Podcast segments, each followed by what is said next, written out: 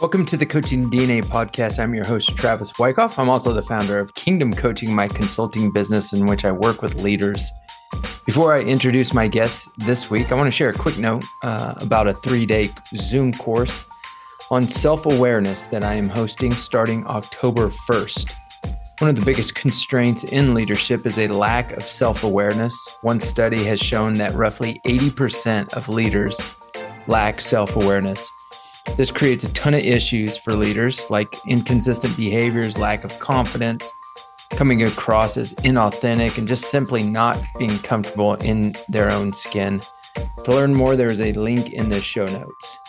So on um, on to my guest. This is part two of a three part uh, conversation with Rob Vaughn.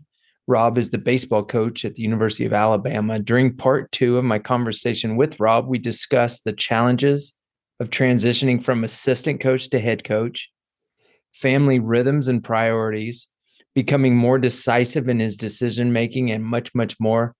Rob is total stud, rising star in the college baseball world. So, without further ado, my conversation with Rob Vaughn. Dude, thanks for sharing. Um, yeah, sounds like you have a ton of ton of self awareness and being aware of of um, yeah, just where your where your strengths are and where your hindrances are.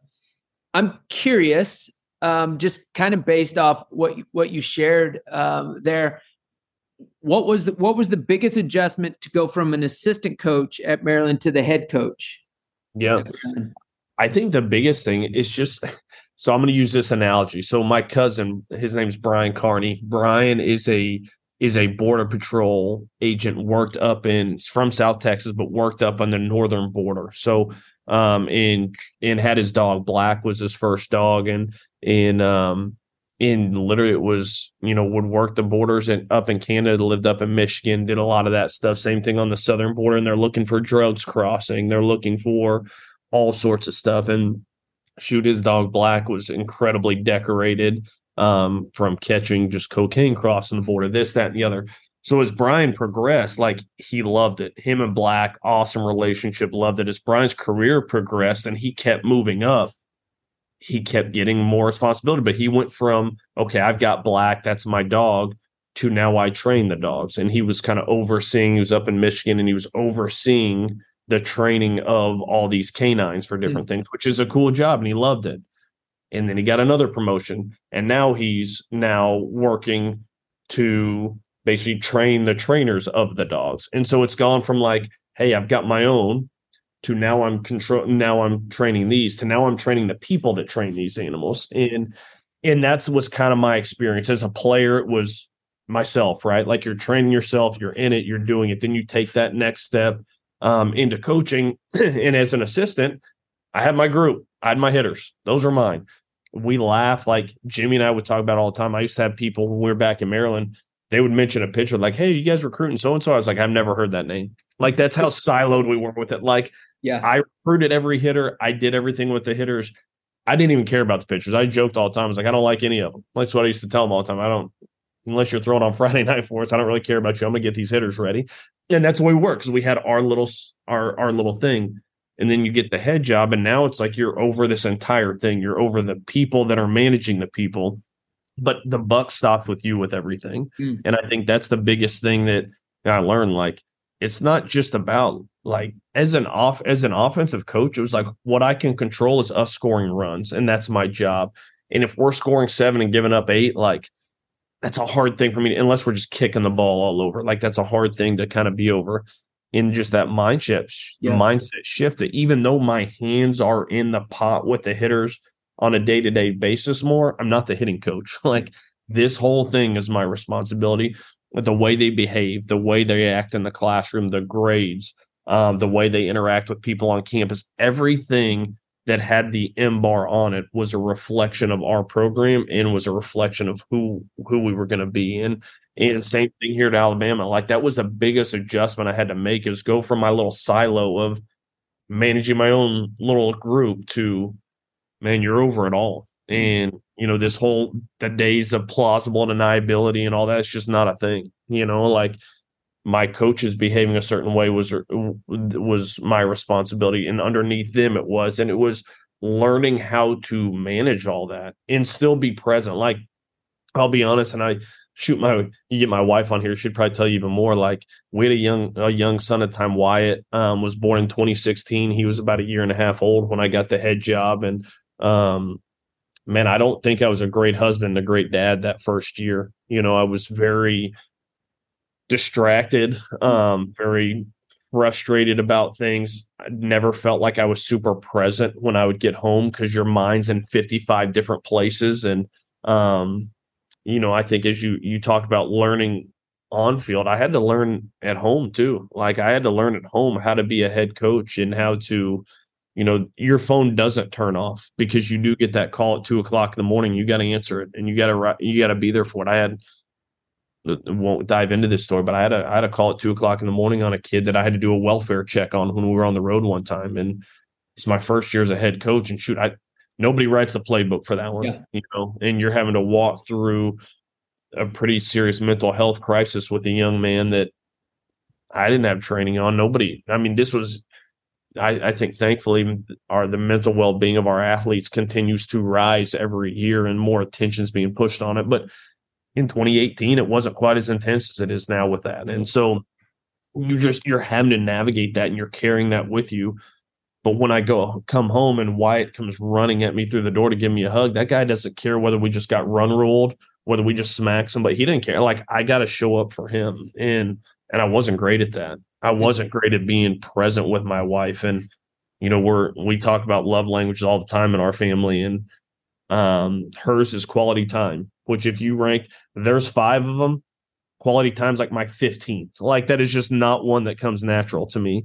And so having to kind of work through our relationship with that and communicate on how I needed to grow as a husband and a dad in the midst of being a head coach, just because there is more burden that's kind of on your shoulders was a real learning experience for me. And I, you know, I, I think I think she'd tell you I've probably grown in that, but I'm I'm far from a finished product with that.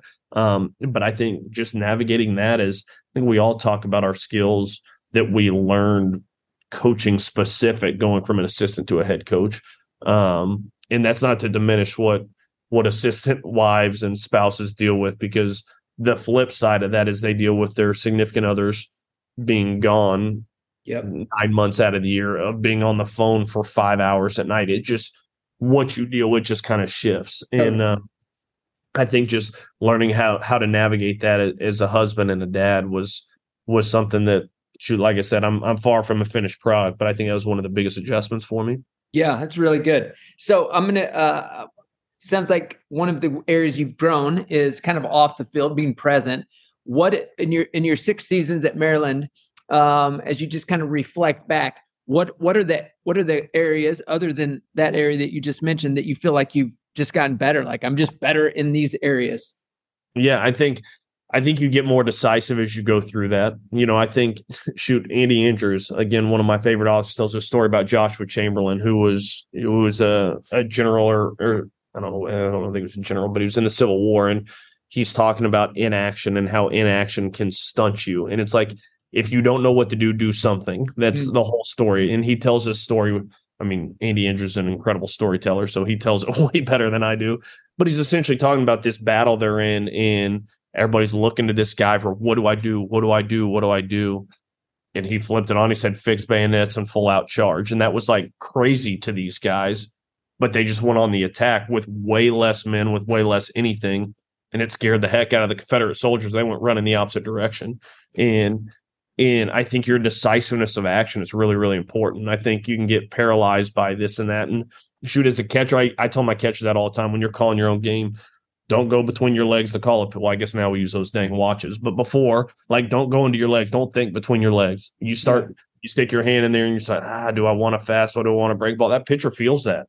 That pitcher feels your uncertainty. And I think as a as a coach, it's the same thing. Like if we're going to put something on, if we're going to make a pitching change, if we're going to do some of this, man, you got to have confidence in it. You got to believe it and you just got to send it. We talk about that all the time. Just send it. We're trained, we're ready, let's go send it and live with the rest. And, you know, that's something that I think I've gotten a lot better at. You know, I remember when it came to pitching changes early in the year, I was very er, early in my career. It was very much like, hey, what do you think? Who do you think? What do you think? And all of a sudden, the hitter's up. You're kind of frozen. This guy's not hot down here. Yep. This guy shouldn't be facing him down here. And you're having to kind of navigate what that looks like. I think the decisiveness of that is something that is really important because we're going to make mistakes. We're gonna we're gonna do the wrong thing. We're gonna pinch at the wrong guy. We're gonna bring the wrong guy into pitch but I think the wrong guy with confidence and the wrong guy in the wrong plan with complete conviction is better than the right plan or the right guy and being tentative with it. Mm-hmm. Um, and I think your kids feel that. I think your players feel that. Um, so I think that's one thing that over time we've grown and gotten a lot better with. Yeah, love that. Okay, uh, I want to loop back. You mentioned to, that I think today, sent a text. It's going to be the toughest practice. It's going to be really tough.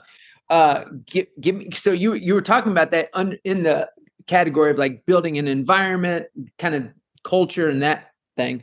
First off, give me a picture of what today's about to look like. When you say tough, are we talking just pure physical? Are we yeah, what what's what's today gonna look like? No, more more man. So like I've got a shoot my wife got it for our 10 year anniversary. I've got a thing hanging on my wall, the man in the arena speech, you know, the the the Teddy Roosevelt speech um is hanging in there. And that's what I want for my kids. Like for my own kids, Bo and Wyatt. Mm, Wyatt's seven in first grade. Bo's going to be a month or a year old uh, next month. But that's what I want. Like I want them to be the ones that step in the arena and are present and don't care. It's not the critics. It's not the people on the outside telling you you're not good enough. I want them, and it's what is it said. It's said perfectly. Who, if he fails, at least fails while daring greatly. Like that's what I want for my players. That's what I want for my own kids. But that's what today's practice is. So you know, the first couple weeks, you know, we, we're halfway through week two of really doing stuff with our hitters. And, you know, we spent the first week kind of sitting back watching a little bit. You know, I kind of put, we do this angle hat drill. So I have two pitching machines set up, they're hitting, and our guys are blasting balls. I mean, hitting them out of the stadium, hammering pitches. Um, and I'm kind of just sitting back, letting it go. So that was Monday, Tuesday. Last week we got to Thursday. I said, "All right, I'm gonna start making it difficult." We have a ball, uh, a pitching machine called the iPitch, and it's basically a pitching machine that works off an iPad. I can sit behind home plate. I can move it up, down, ball strike, fastball, breaking ball, all mm. sorts of stuff like that. Um, and it's a challenge. And you know, I had I, I we worked through that, and guys were struggled early, got better as we went. Did the same thing yesterday. You know, obviously had Labor Day off, so did the same thing yesterday.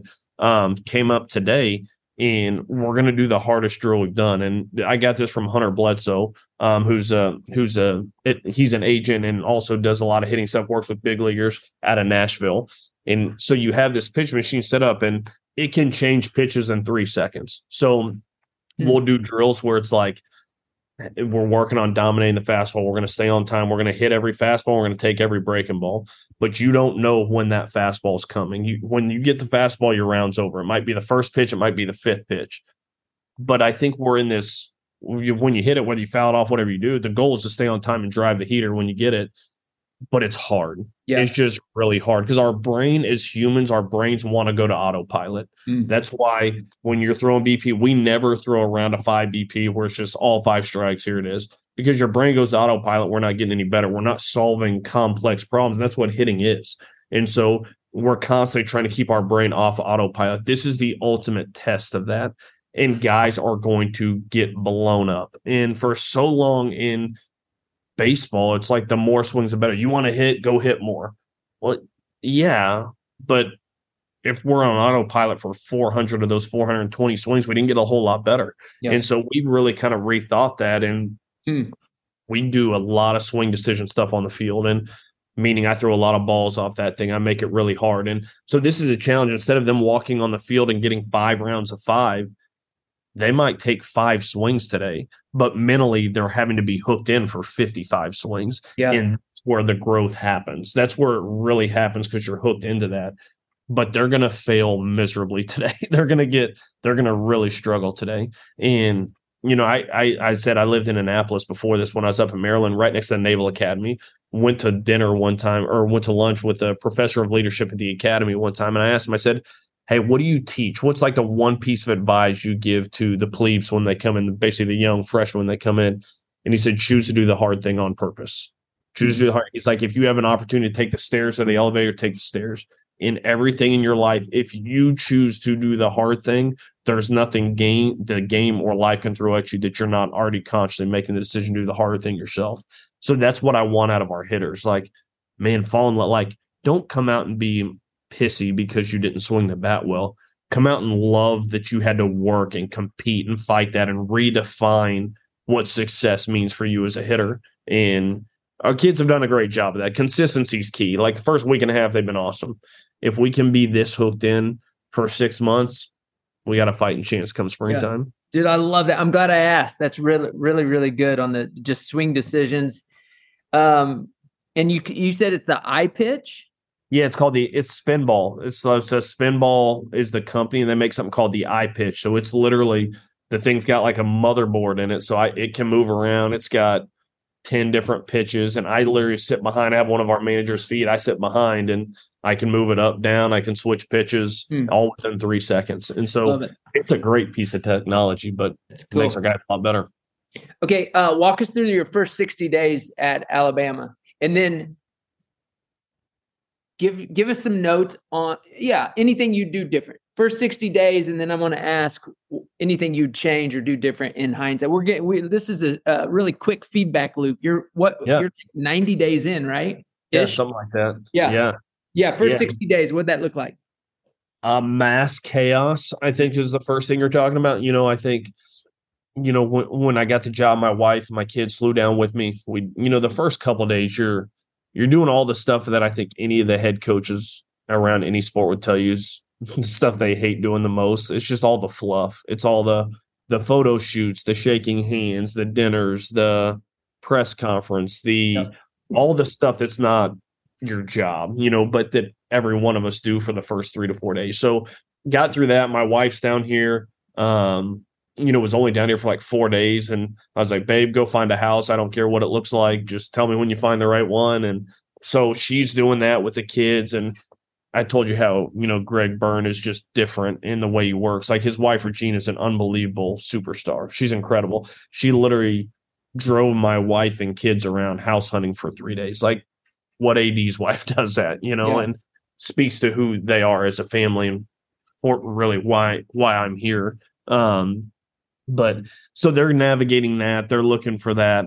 You know, the first couple of days, especially in the world we're in now. I mean, any coach will tell you it's it's dang near the Wild West when it comes to the months of June and July right now. You know, I mean, the season ends.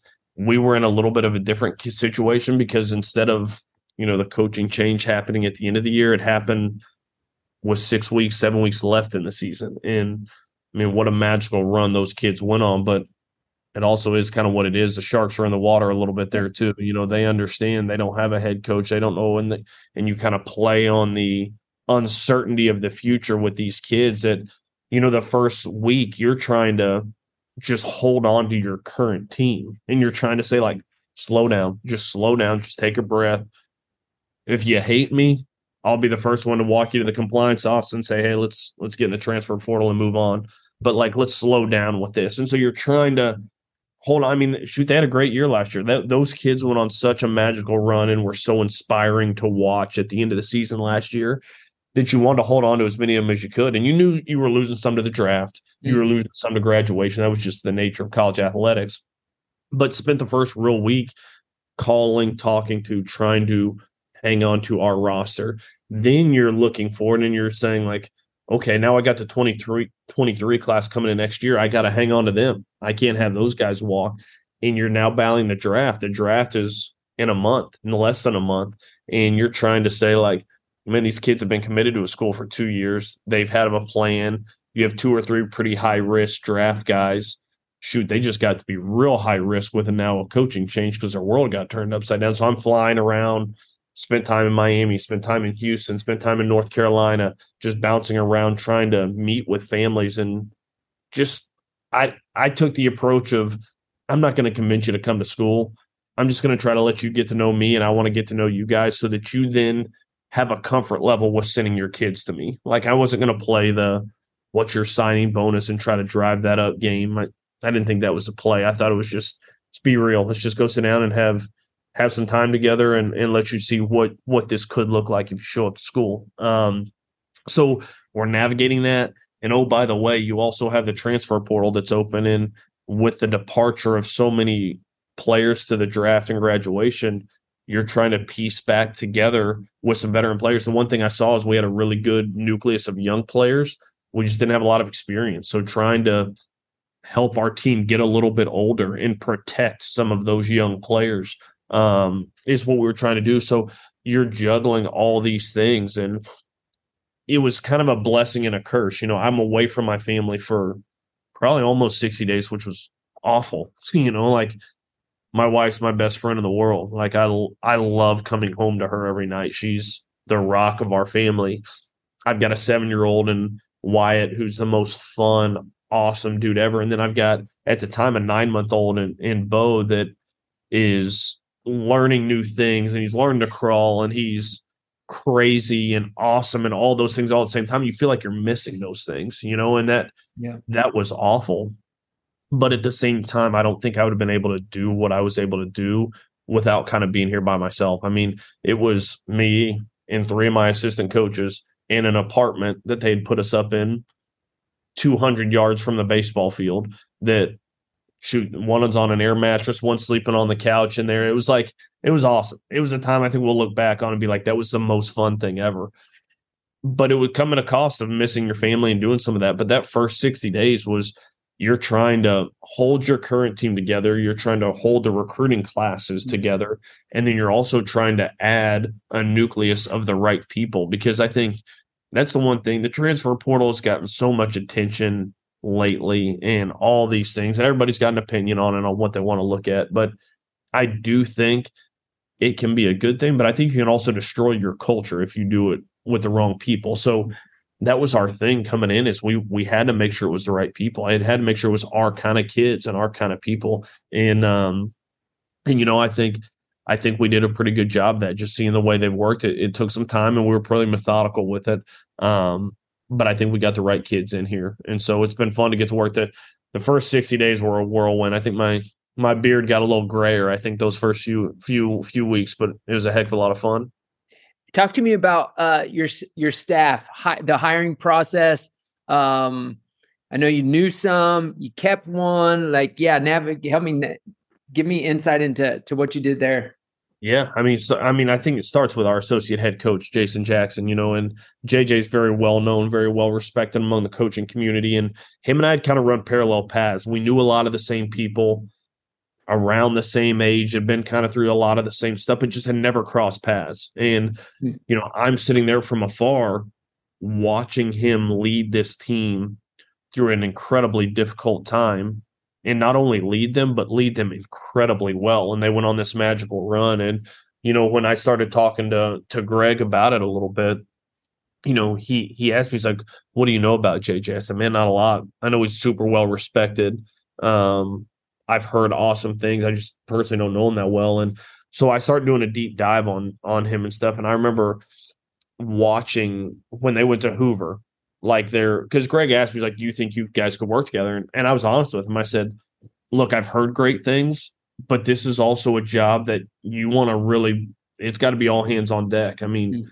I've got to make sure that it fits with who we are because he might be great at his job, but if it's not the right fit, it doesn't matter. And so I, I, they're at Hoover at the SEC tournament, and I'm paying attention. I'm watching every single one of his press conferences after the games in Hoover, and everybody was like heaping praise on him as they should have. I mean, he'd done an incredible job and was in the process of doing an incredible job. And I just kept watching him deflect all the praise to his players, mm. not lobbying to try to get the job, not trying to do this, but just deflecting it on his guys. I listened to him talk about his players, and it was so clear he loved them. He believed in them. He was he was the kind of it took me this long to be like, yep, that's good. And then I got on the phone with him you know, and him and I had a about an hour long conversation, and I bet you forty minutes of that hour conversation, we were talking about our wives, we were talking about our kids, we were talking about all the stuff that unfortunately in our profession a lot of people push to the side you know and and and i knew i knew he was the right guy. And so we were able to work it out and and get you know get jj to stick around which was huge because after being with him now for for three months, there ain't a better dude out there, I can tell you. And we talk about fit, we talk about this all a lot. Like I've had I've had some really good coaches that I've worked alongside and have worked for me. Um, but the cohesiveness of this staff and how it's functioning right now is is pretty special. Um, you know, and then and I had two guys with me at Maryland. You know, Anthony Papio was he's the all-time wins leader at Maryland. Um, played for me for four years. Um, has coached with me for the last seven. Is the best way to describe him as a winner. Man, that guy is a tough, tough winner. And um, so I knew like, you know, he's a Maryland guy through and through. I didn't know what that would look like. You know, I didn't know if he'd be willing to leave Maryland because I'm sure if he wanted to to stay with Coach Swope at Maryland, I guarantee you he had a he would have had a position waiting for him. Um, but I was fortunate enough that that I think him and his his soon to be wife they're getting married October 21st. Were um, we're kind of ready for that next adventure and and I think the timing worked out and he came down with me. Um, so he's kind of my my right hand with with hitting and and all things offense related. Um, and then the guy that really I think holds this whole thing together is a guy named Mike Morrison. So Mike pitched for the Coastal Carolina team back in 2016 that won the national championship. Um, we call him Mo. Um, when Corey Muscara left to go to Wake Forest, Pap came to me and he's like, "Hey, I don't know, I don't know if he's the guy you want, but I can tell you, there's this guy I work camps with, Mike Morrison, and he's your kind of guy. It's probably worth at least having a phone call with him." Mm. And at the time, he was on staff down at Coastal Carolina, and uh, we did. Him and I, I happened to be in Myrtle Beach that weekend with my family uh, for Father's Day weekend. Mike was down at Coastal, so I said, "Hey, meet me for coffee. Let's go talk." So we went to Starbucks right there next to the hotel. And I'm thinking it's going to be a 20 minute conversation, half hour, just see what he's like and maybe bring him up to campus if I liked him. We were there for about three and a half hours and and talked about everything. And shoot, he was at my house back in Maryland the following Tuesday and started working two days later. Like mm-hmm. was it happened that fast. And and Mo is kind of our I basically told him, you know, he was my pitching coach at Maryland for two years. And, you know, you talk about no ego. You talk about humility. The way him and JJ have worked together through this has been unbelievable because cool. I sat him down in my office. I was like, hey, man, this is just the reality. Like, JJ is the pitching coach. Like, he's our guy, he's the associate head coach. I want you to come, but I want you to be JJ's right hand with the pitchers. But I also want you to coach our catchers, which I've seen you do and you're elite at. And I want you to be our general manager, essentially. Like I want you, your goal is you're our recruiting coordinator you are going to put this team together and make it your team. And hmm. he has done an incredible job with that. Is a wizard with with numbers, is a wizard with creativity. Um, I've known Mo for for two and a half years now, and feels like I've known him for 20. Like in and you spend five minutes with Mo, that's how you feel. He's he's the glue that holds all of us together. And uh, so incredibly fortunate to to get him to come down with me.